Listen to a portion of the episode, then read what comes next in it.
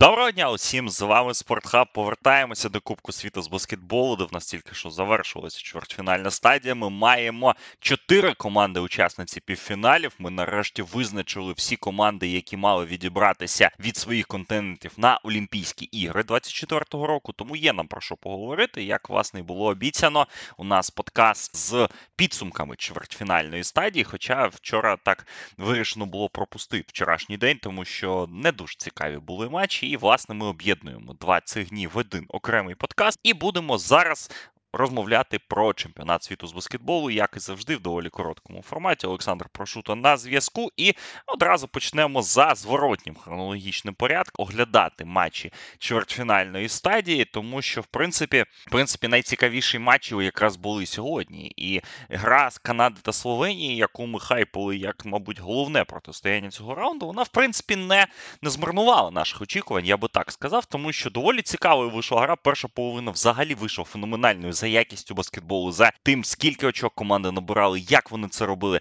Але в другій половині на перший план вийшла типова словенська хвороба. Вони не навчилися не розмовляти з суддями за той рік, який минув з того моменту, як Луку Дончича вилучали в чвертьфіналі Євробаскету. Вони не навчилися контролювати свої емоції, тому власне збірна Канади і переграла їх в баскетбол, тому що словенці в якийсь момент просто забули, на що вони знаходяться на полі, що потрібно робити на баскетбольному майданчику і так далі тому подібне. 189 канадці перемагають. Звісно, Шай Гілджес Олександер, головний герой зустрічі. 8 з 12 з поля, 14 з 16 штрафних, 31 очко, 10 підбирань, 4 асист, 2 перехоплення у лідера збірної Канади. Ар Джей Баррет 24 плюс 9. Нікіл Олександер Вокер 14 очок, 7 очок у Келі Оліника, 8 очок набрав Лу Дорт, який дуже непогано відпрацював проти Дончича в захисті. Ну і Діллон Брукс. Звісно ж, куди ж без нього 14 балів у Брукса за 28 хвилин. Він також, як і Дончич, був вилучений в другій половині. Там десь на хвилину раніше від Луки він отримав свій другий фол, був дискваліфікований, тому що ще на початку матчу Брукс отримав неспортивний фол, а потім технічний і добив якраз цю картинку. У Словенії 26 очок плюс 5 передач, плюс 4 підбирання у Луки, 22 2 очка у Клемена Препеліча, 10 очок у Зорана Драгіча. В цілому гра складалася рівно. 50-50 завершилася перша половина, були ривки туди-сюди. В третій чверті канадці змусили таки Словенію почати помилятися. Словенці не набирали легких очок в нападі. Словенці були лімітовані тим, що Лука йшов багато в проходи, і тут потрібно віддати належне канадському тренерському штабу, тому що канадці примусили його не кидати стебеки. Вони доволі агресивно захищалися проти нього. А в проходах сьогодні Дончич був не таким яскравим. Ну і той факт, який відзначили колеги, що в перших шести, здається, чи в перших п'яти матчах він в кожному матчі отримав більше 12 штрафних на собі. Сьогодні лише 7 штрафних китків пробив Лука. Тому багато було розмов з арбітрами, тому багато було усього не контрольованого виливу емоцій, який відбувається у словенців час від часу. І тому, власне, вони, мені здається, і втратили концентрацію. Ну і Канада банально виявилася кращою командою, тому що словенці вирішили перекидати Канаду, як власне вони і робили на цьому турнірі з усіма. Але Канаду, по-перше, так просто не перекидаєш. По-друге, у Канади все ж таки є люди, які можуть захищатися проти Дончича, які можуть лімітувати Дончича достатньою мірою, щоб Лука почав помилятися, почав нервувати. Так, можна, звісно, завжди говорити про суддівство, завжди казати про те, що Фібарев сак і оці всі речі. І так, дійсно, сьогодні багато було дуже спірних рішень, тому що мені здається, не завжди судді витримували ось цю генеральну лінію суддівську. Але повторюся, в якийсь момент словенців просто зірвало кришку. Вони. Замість того, щоб боротися, замість того, щоб грати в баскетбол, замість того, щоб банально забирати підбирання, почали всі кожен розмовляти з арбітрами. У цей час збірна Канади спокійно робила свою роботу, і Шай Гілджес Олександр Арджі Барат зберігали спокій. Так, Брукс, ну Брукс йобнута людина на голову, це зрозуміло. Ось зараз от з'являється в соцмережах відео, як він, натягнувши боксерські рукавички, зустрічає свою команду в тунелі. Ну, питає їх з цим, що вони виграли. Ну, ну їбобо. Це це ж понятно. Але Ділан Брукс і сьогодні доволі корисним був на майданчику, тому що він забував свої китки 3 з 5 з дальньої дистанції дистанції, 14 очок, 5 7 в нього з поля. І Дончича він захищав доволі непогано. Тому, в принципі, Брукс теж свою роботу виконав у Словенії. Окрім Препеліча, сьогодні не знайшлося ще одної людини, яка підстрахувала Майк Тобі лише 8 плюс 6. 4 з 11 з поля, жодної трійки Тобі не забив. При цьому словенці то кинули 15 з 31 триочкових, доволі непогано, але не дорахувалися штрафних, не дорахувалися підбирань в першу чергу наробили достатню кількість помилок, а Канада за рахунок спокійного методичного використання свого геймплану таки дотиснула команду Олександра Секоль. І дійсно дійсно хороша робота від Джорді Фернандеса, який сьогодні так максимально обмежив ротацію. Фактично всім людей відіграли канадці. Причому Двайт Паул не виконав жодного китка, який вдалося. Він лише підбирав м'ячі там та іноді посилав партнерам. Але в цілому Канада виглядала більш цільнішою, я б так би сказав, командою. І за рахунок цієї цільності і перемогли сьогодні канадці, з чим їх власне можна привітати. Команда, яка була в декількох китках від виліту два дні тому. Виходить в півфінал, виходить заслужено. Ну а щодо Словенії, я не хочу переводити цей подкаст і це обговорення в чисто суддівську площину, але я цю думку вже виказував в нашому чаті патронів. Яка який лідер, така і команда. Про те, що Нісеколіч багато розмовляє з арбітрами, я ще в першому подкасті говорив одразу в перший день чемпіонату. Щось змінилося? Ні. І потім, коли Препілічі, Хровати і всі ці люди починають нити на суддів, на якої реакції ви чекаєте, чесно кажучи? От якої реакції чекає Лука, коли він показує цей майні жест трибуні, де сидить президент Фіба і всі очільники Федерації світової? Я не знаю, якої він реакції очікує. Він, звісно, головна зірка на цьому турнірі, але він свій зірковий статус сьогодні не виправдав, як на мене, в повній мірі. І той же Шай Гілдус Олександр, який 1Б зірка на цьому турнірі, якраз все сьогодні всім і довів. Він був спокійним, був методичним. Так, можливо, на ньому свиснули декілька моментів, які на Дончичі не свиснули, і навпаки. Але це все не вирішує головної проблеми. Словенія не мала інструментів і не мала складу, і не мала гравців для того, щоб боротися та перемагати цю канадську збір. Тому все логічно, Канада виходить в півфінал, що ми їх і вітаємо. І, до речі, вихід Канади Канады забезпечує місця на Олімпіаді двом Європ. А от яким ми скажемо трошечки пізніше. І якраз одна з цих команд це збірна Німеччини, яка в першому матчі дня сьогоднішнього переграла збірну Латвії. Найдраматичніший матч на цій стадії турніру, найближчий за рахунком, найінтригуючий, найкращий, мабуть, за розв'язкою. 81-79 Німеччина перемогла. Мені здавалося, що тут можуть бути проблеми у Німеччини, але я не очікував, що в такій площині вони будуть, тому що абсолютно жахливий матч зіграв Деніс Шрёдер. Він навіть сам визнав, що це, мабуть, найгірша гра в його кар'єрі, тому що Шрёдер з першої хвилини почав грати дуже невпевнено, не не забував свої китки, а потім латиші просто стали від нього відходити. І на дальній дистанції, і на середній. Дуже класний план Лука Банки вигадав з використанням Роланса Шміца, який декілька разів заблокував Шрёдера на проходах під кошиком. І в цілому Шрёдер просто банально вбивав свою команду. У нього сьогодні 4 з 26 з поля, 4 з 18 двоочкових, 0 з 8 триочкових, 4 асісти, 4 втрати, плюс-мінус, мінус 20. От коли Шрёдера сьогодні не було на полі, німці відривалися від Латвії. власне, вирішальний ривок, коли вони довели різницю до 14 очок, в четвертій чверті вони якраз зробили, коли Шрёдера на полі не було. Але для Німеччини дуже позитивний момент, що повернувся сьогодні Франц Вагнер, і він повернувся не тільки фізично, але й по лідерських моментах. Тому що якщо б сьогодні не таким яскравим був Вагнер, мені здається, величезні проблеми були б у Німеччини вплоть до того, щоб вони програли цей матч. Нічого, нічого тут дивного не було. Латвія зачепилася. Латвія, як завжди, грала трошки в хаотичний баскетбол, але їх оця манера, їх грамотні.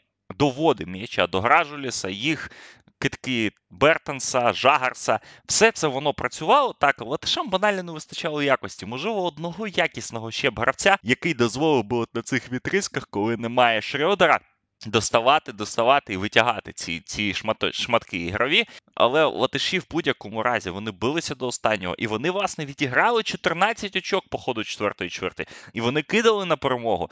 І дуже контроверсійне завершення матчу, як і часто буває в таких випадках, тому що повинен був Давіс Бертанс виконувати цей кидок. Не повинен був Давіс Бертанс виконувати цей кидок. Зараз багато обговорювань, тому що за 7 секунд до завершення основного часу Німеччина атакувала. Деніс Шрёдер знову запустив м'яч у ближню дужку, латиші м'яч підібрали. Власне, це зробив Бертанс. І Давіс понісся забивати трійку. І мені здалося, чесно кажучи, що він зробив все правильно. Він в сьогоднішньому матчі до цього моменту реалізував 6 триочкових. П'ять з яких, мабуть, були десь з 9 метрів. Бертанс відомий майстер з такого наддальнього китка. Він це практикує в НБА, він це практикував ще в Європі свого часу. І за цією особливістю своєю, за роллю в команді, він, мабуть, мав право на цей кидок тому що ми навіть на скріншотах передивлялися, латиші бігли всі за ними. Він не мав тут зупинятися в ситуації. Да і за логікою баскетболу банально, коли Шрёдер настільки відверто топить свою команду, коли Шрёдер настільки відверто не може забити м'яча у кошик. І німці, як я писав сьогодні в Твіттері, вони, здається, тестували ось ці межі, коли Деніс може грати ну максимально, просто жахливо, максимально неякісно. Але в цілому команда все одно перемагає, бо є талант, бо є глибина складу, бо є Люди, які можуть творити результати, сьогодні таких людей, окрім Франца Вагнера, було теж доволі багато.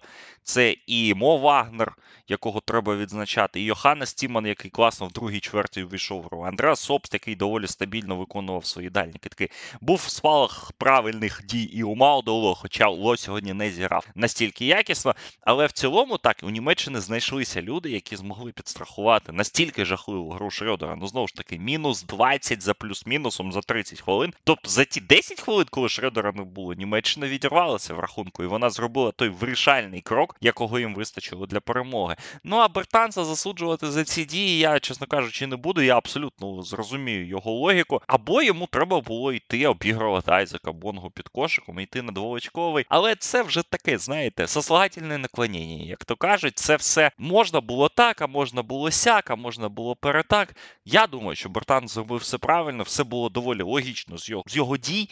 Так, можливо, треба було шукати Жагарса, але Жагарс, е, коли отримав м'яч, він фактично зупинився. Ми цей момент також в чаті патронів переглядали. Повів себе трошечки зірково Артур Жагарс. Хоча сьогодні в нього знову був феєричний матч: 24 очки, 9-17 з поля, 4-8 дальніх китків, 8 асистів, 2 дві втрати, 24 бали. Жагарс довів, що він на цьому турнірі один з найкращих захисників. Я думаю, в топ-5 точно входить. Дуже цікаво тепер спостерігати, де він опиниться. Давіс Бортан з 20 очок, Шміц 14 плюс 8, Андрей Гражуліс 8, Родіон Скурут 7 плюс 10 підбирань. Латиші боролися, латиші билися їм величезна просто повага за цей турнір, за те, як вони підійшли до нього, як вони не знітилися в той момент, коли Порзінгі зник з команди, так коли він травмувався. Потім не знітилися, коли травмувався Дайріс Бертанс. Вони продовжували гнути свою лінію, вони продовжували грати в якісний, швидкісний, дуже цікавий, дуже яскравий баскетбол. І у підсумку цього збірна Латвії дійшла.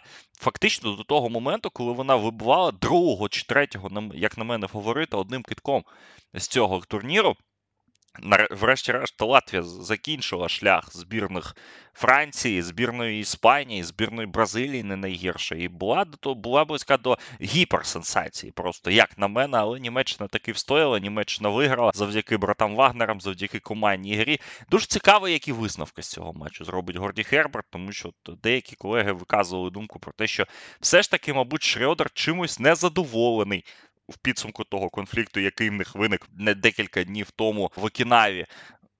Побачимо. Побачимо, як воно буде з Німеччиною.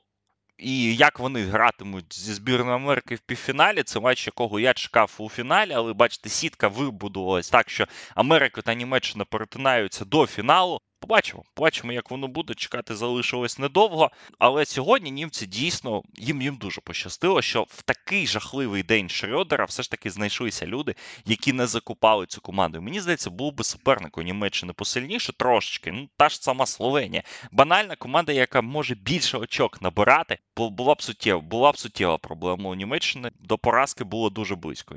Але б німці й були реально в кроці від поразки. Утім, Латвія вилітає з чемпіонату, вона буде боротися за п'яте-восьме місце. Німці йдуть в полуфінал, німці там зігратимуть з Америкою, як я вже сказав.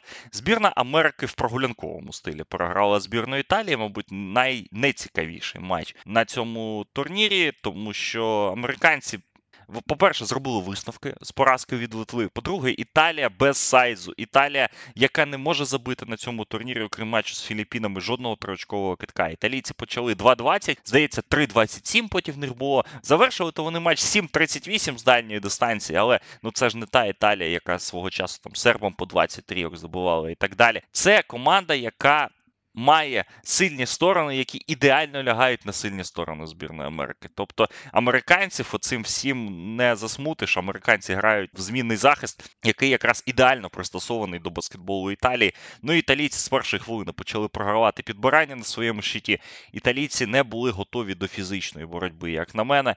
І Італія виглядала пригніченою більшою кількістю матчів. Америка просто відривалася в першу чергу за рахунок класної гри Майкала Бріджеса. Потім вийшов Халібертон, також дуже якісно відстрілявся з дальньої дистанції, реалізувавши 6 з 8. Дуже сподобався Теріз у цьому матчі. Виглядав дуже якісно. Ну і Бріджес 24 плюс 7, 32 бали рейтингу ефективності. Не настільки яскраво відіграв Ентоні Едвардс, але уся команда в Америці грала в класний, якісний баскетбол. Американці контролювали хідери ледь не ну, десь з п'ятої чи шостої хвилини. Вже було зрозуміло, що тут Італію нічого хорошого не чекає. І італійці, власне, програли 163. Для них турнір завершений. Те, що вони потрапили в вісімку, як на мене, це.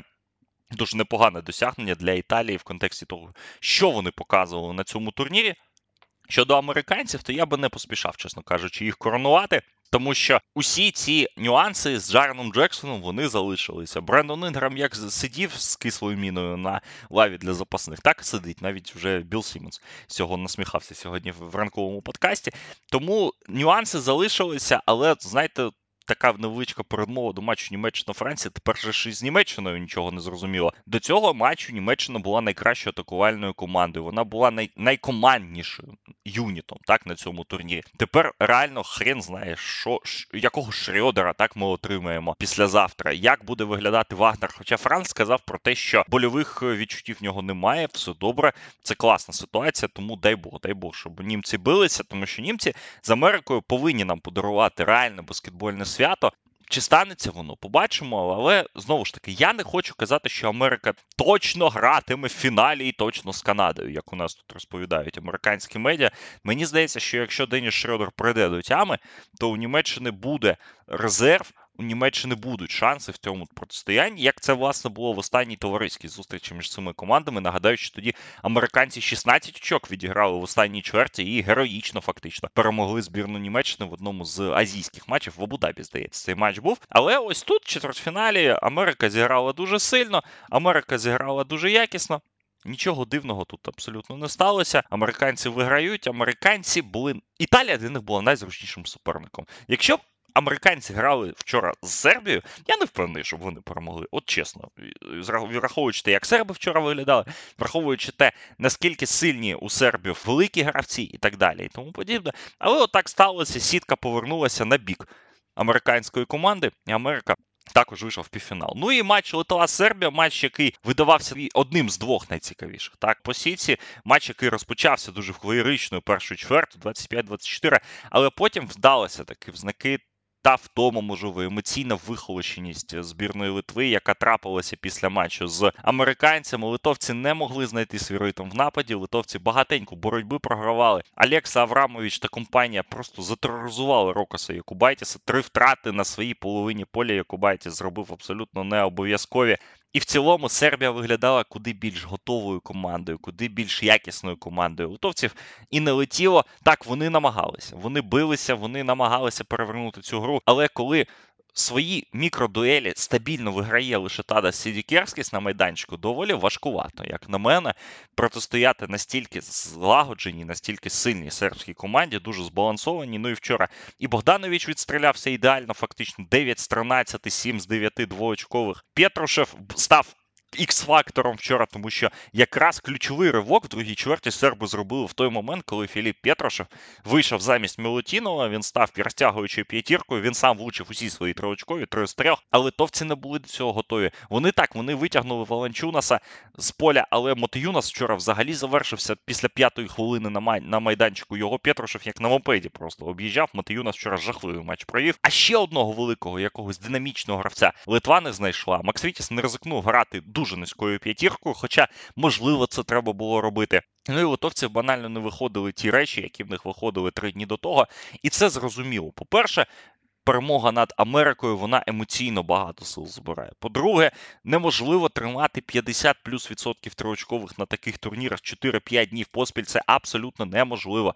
Це доведено вже роками. Це доведено найкращими китковими командами своїх поколінь. Що один такий день поганий в тебе колись трапиться обов'язково. І от такий день вчора трапився для збірної Литви. А серби були дуже збалансованими.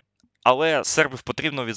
потрібно говорити про це знову ж таки не як про поразку Литви. Це в першу чергу перемога Сербії, перемога захисної ідентичності, перемога використання своїх сильних сторін і перемога в усіх ключових мікродуелях, тому що Богданович був найкращим гравцем на полі. Пєтрошев свої відрізки відіграв ідеально. Мілутінов проти Валанчунаса не просто витримав, а в деяких моментах і реально його пробивав. Стефан Йовіч один з тіньових героїв цього матчу, тому що литовці побудували свою захисну стратегію від того, що вони відходили від Стефана Йовіча, дозволяли йому кидати. Але Йовіч реалізував 3 з 5 дальніх. Він майстерно диригував грою сербів, дуже досвідчений плеймейкер, який, знаєте, завжди в тіні Мілоша Теодосіча перебував.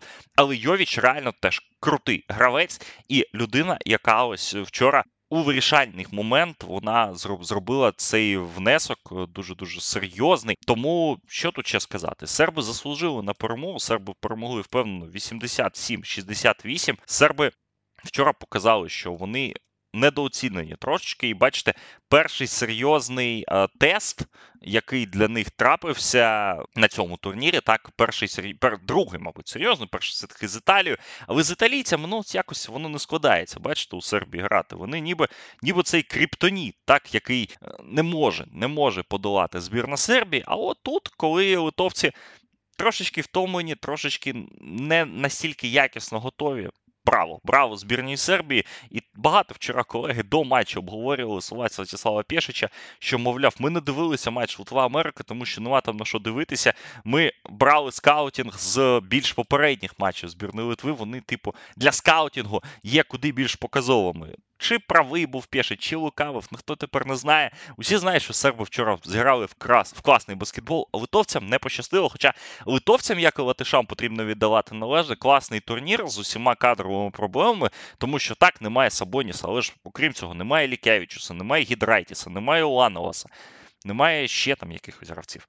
І Литва при цьому при всьому цьому змогла вийти вісімку, але дуже важко буде литовцям потрапити на Олімпіаду. Дуже непростий шлях буде, тому що там і Іспанія, і тепер вже Словенія, і купа латиноамериканських команд, які будуть битися.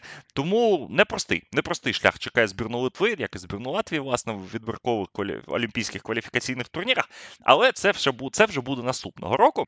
Давайте тоді скажемо так, що Сербія та Німеччина вже точно топ-2 кращі команди від Європи на цьому турнірі і серби та німці потрапляють на Олімпіаду. Для сербів радісний момент. Вони останню Олімпіаду пропустили. Німці на останній Олімпіаді були, але виступили так собі. Тому, власне, ось такі новини. Вісім команд вже є, чотири команди визначаться на літніх кваліфікаційних турнірах. Але Олімпіада тут далеко, а от півфінальні матчі у нас куди ближче. І в півфіналах в п'ятницю у нас зіграють об 11.45 Сербія, Канада.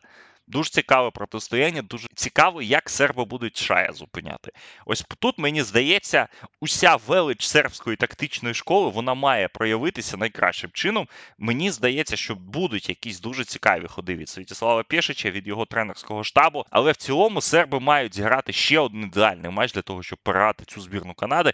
Цю збірну Канади так, яка не настільки сильна, як, мабуть, її намалювали усі мускули до турніру, але канадці дуже дуже змістовні, і канадці за власне лідерської гри виїздять дуже дуже далеко. Серби, я думаю, можуть тут нав'язати боротьбу. Знову ж таки, багато впирається в Мілутінова, в Пєтрошова, як зіграють великі, як зіграє Нікола Йовіч, у якого матч з Литвою був не найвдалішим, тому що Йовічу якраз то грати проти Арджея Барата, проти Брукса, проти Дорта, ось проти цих людей. Можливо, навіть його і під шаєм можуть кинути. Хоча я думаю, шаєм будуть захищатися Аврамович чи якісь інші гравці, той же Марко Гударіч. Ну, в першу чергу, це буде Аврамович. Цікаве протистояння.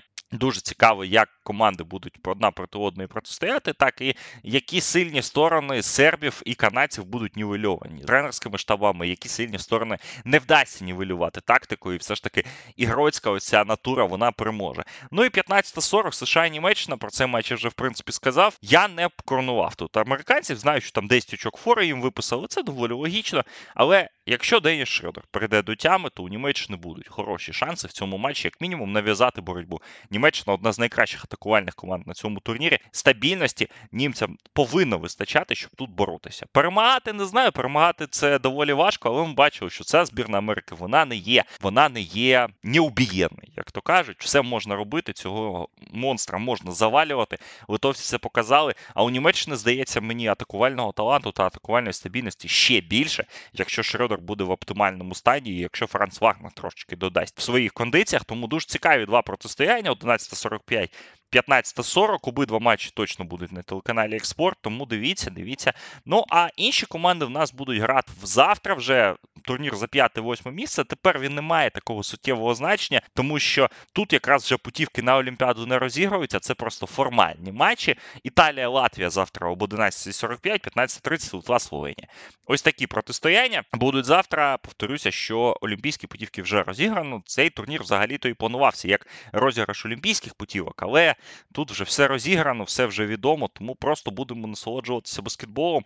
Та подивимося взагалі, чи будуть грати лідери у цих команд у цих матчах, тому що в мене є сумніви, наприклад, щодо Дончича, щодо деяких гравців збірної Литви, можливо, той же Валанчунас. Ні, ну він буде грати, але я не думаю, що він буде грати більше 20 хвилин. Тому подивимось, як воно складеться. Завтра матчі, завтра в четвер, 7 вересня, матчі за 5-8, 8 числа, в п'ятницю півфінали, 10 числа фінальні, фінальний день, але про нього ми, звісно ж, поговоримо в п'ятницю вже після півфіналів.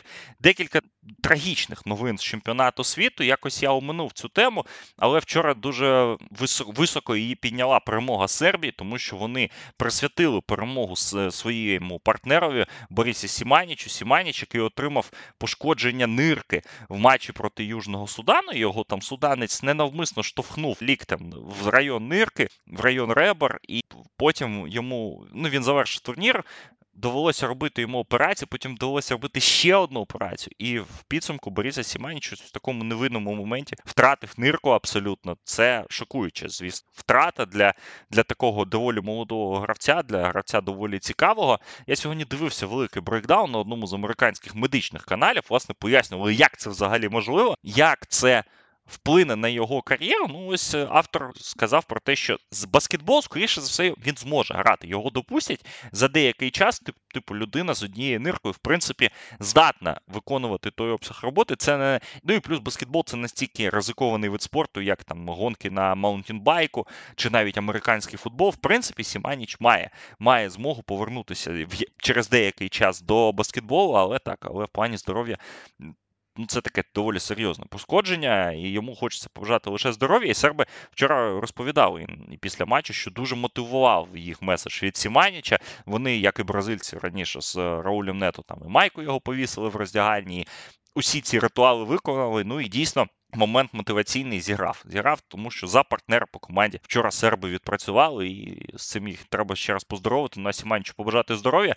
Ну і другий трагічний епізод стався з Домініканською республікою під час повернення додому в літаку помер їх фізіотерапевт Владімір Галадо, такий доволі колоритна, така доволі колоритна людина, яка там з прапором бігала, багато спілкувалася з Карлом Ентоні Таунсом і так далі. Ось таке трапляється. Так в літаку банально людині стало е, погано і не змогли, не змогли повернути його до життя. Тому Бачите, свято баскетболу так багато приємного, багато цікавого, але все ж таки ось виникають подібні моменти. Тому потрібно потрібно не забувати про це. Співчуття, співчуття Домініканській Республіці, співчуття усім тим, хто працював з цим доктором, який дуже багато років був е, головним в домініканській команді, але будемо сподіватися, що на цьому негативні новини з чемпіонату світу завершуються, будуть лише позитивні. Отже, на цьому все. Я думаю, що затягувати особливо не варто. Цей випуск е, маємо. Маємо чотирьох полуфіналістів. Отже, в п'ятницю ще раз нагадаю, 11.45 Сербія, Канада, 15.40 Німеччина, США. Дивіться ці матчі, обговорюйте з нами в patreon.com sporthub, Заходьте в чат, обговорюйте. У нас багато обговорень, всі дивляться, хтось е, плаче за Лукою Дончичем, хтось сміється з того, що він вилетів, хтось хейтить діло на Брукса. Усі болювали за збірні Латвії та Литви, звісно ж, але ну трошечки подвели нас балтійські друзі. Подивимось, за кого будуть вболювати в п'ятницю, шановні патрони. Ну і ми теж будемо щось дивитися, щось розповідати вам. Тому підписуйтесь на нас в соцмережах, підтримуйте. розповідайте друзям, слухайте інші наші епізоди, тому що вже сезон з американського футболу стартує і так далі. Ну і в п'ятницю, я думаю, почуємося вже після півфінальних матчів на чемпіонаті світу. Цей же подкаст провів для вас Олександр Прошута. Бережіть себе, дякую за увагу. Почуємось.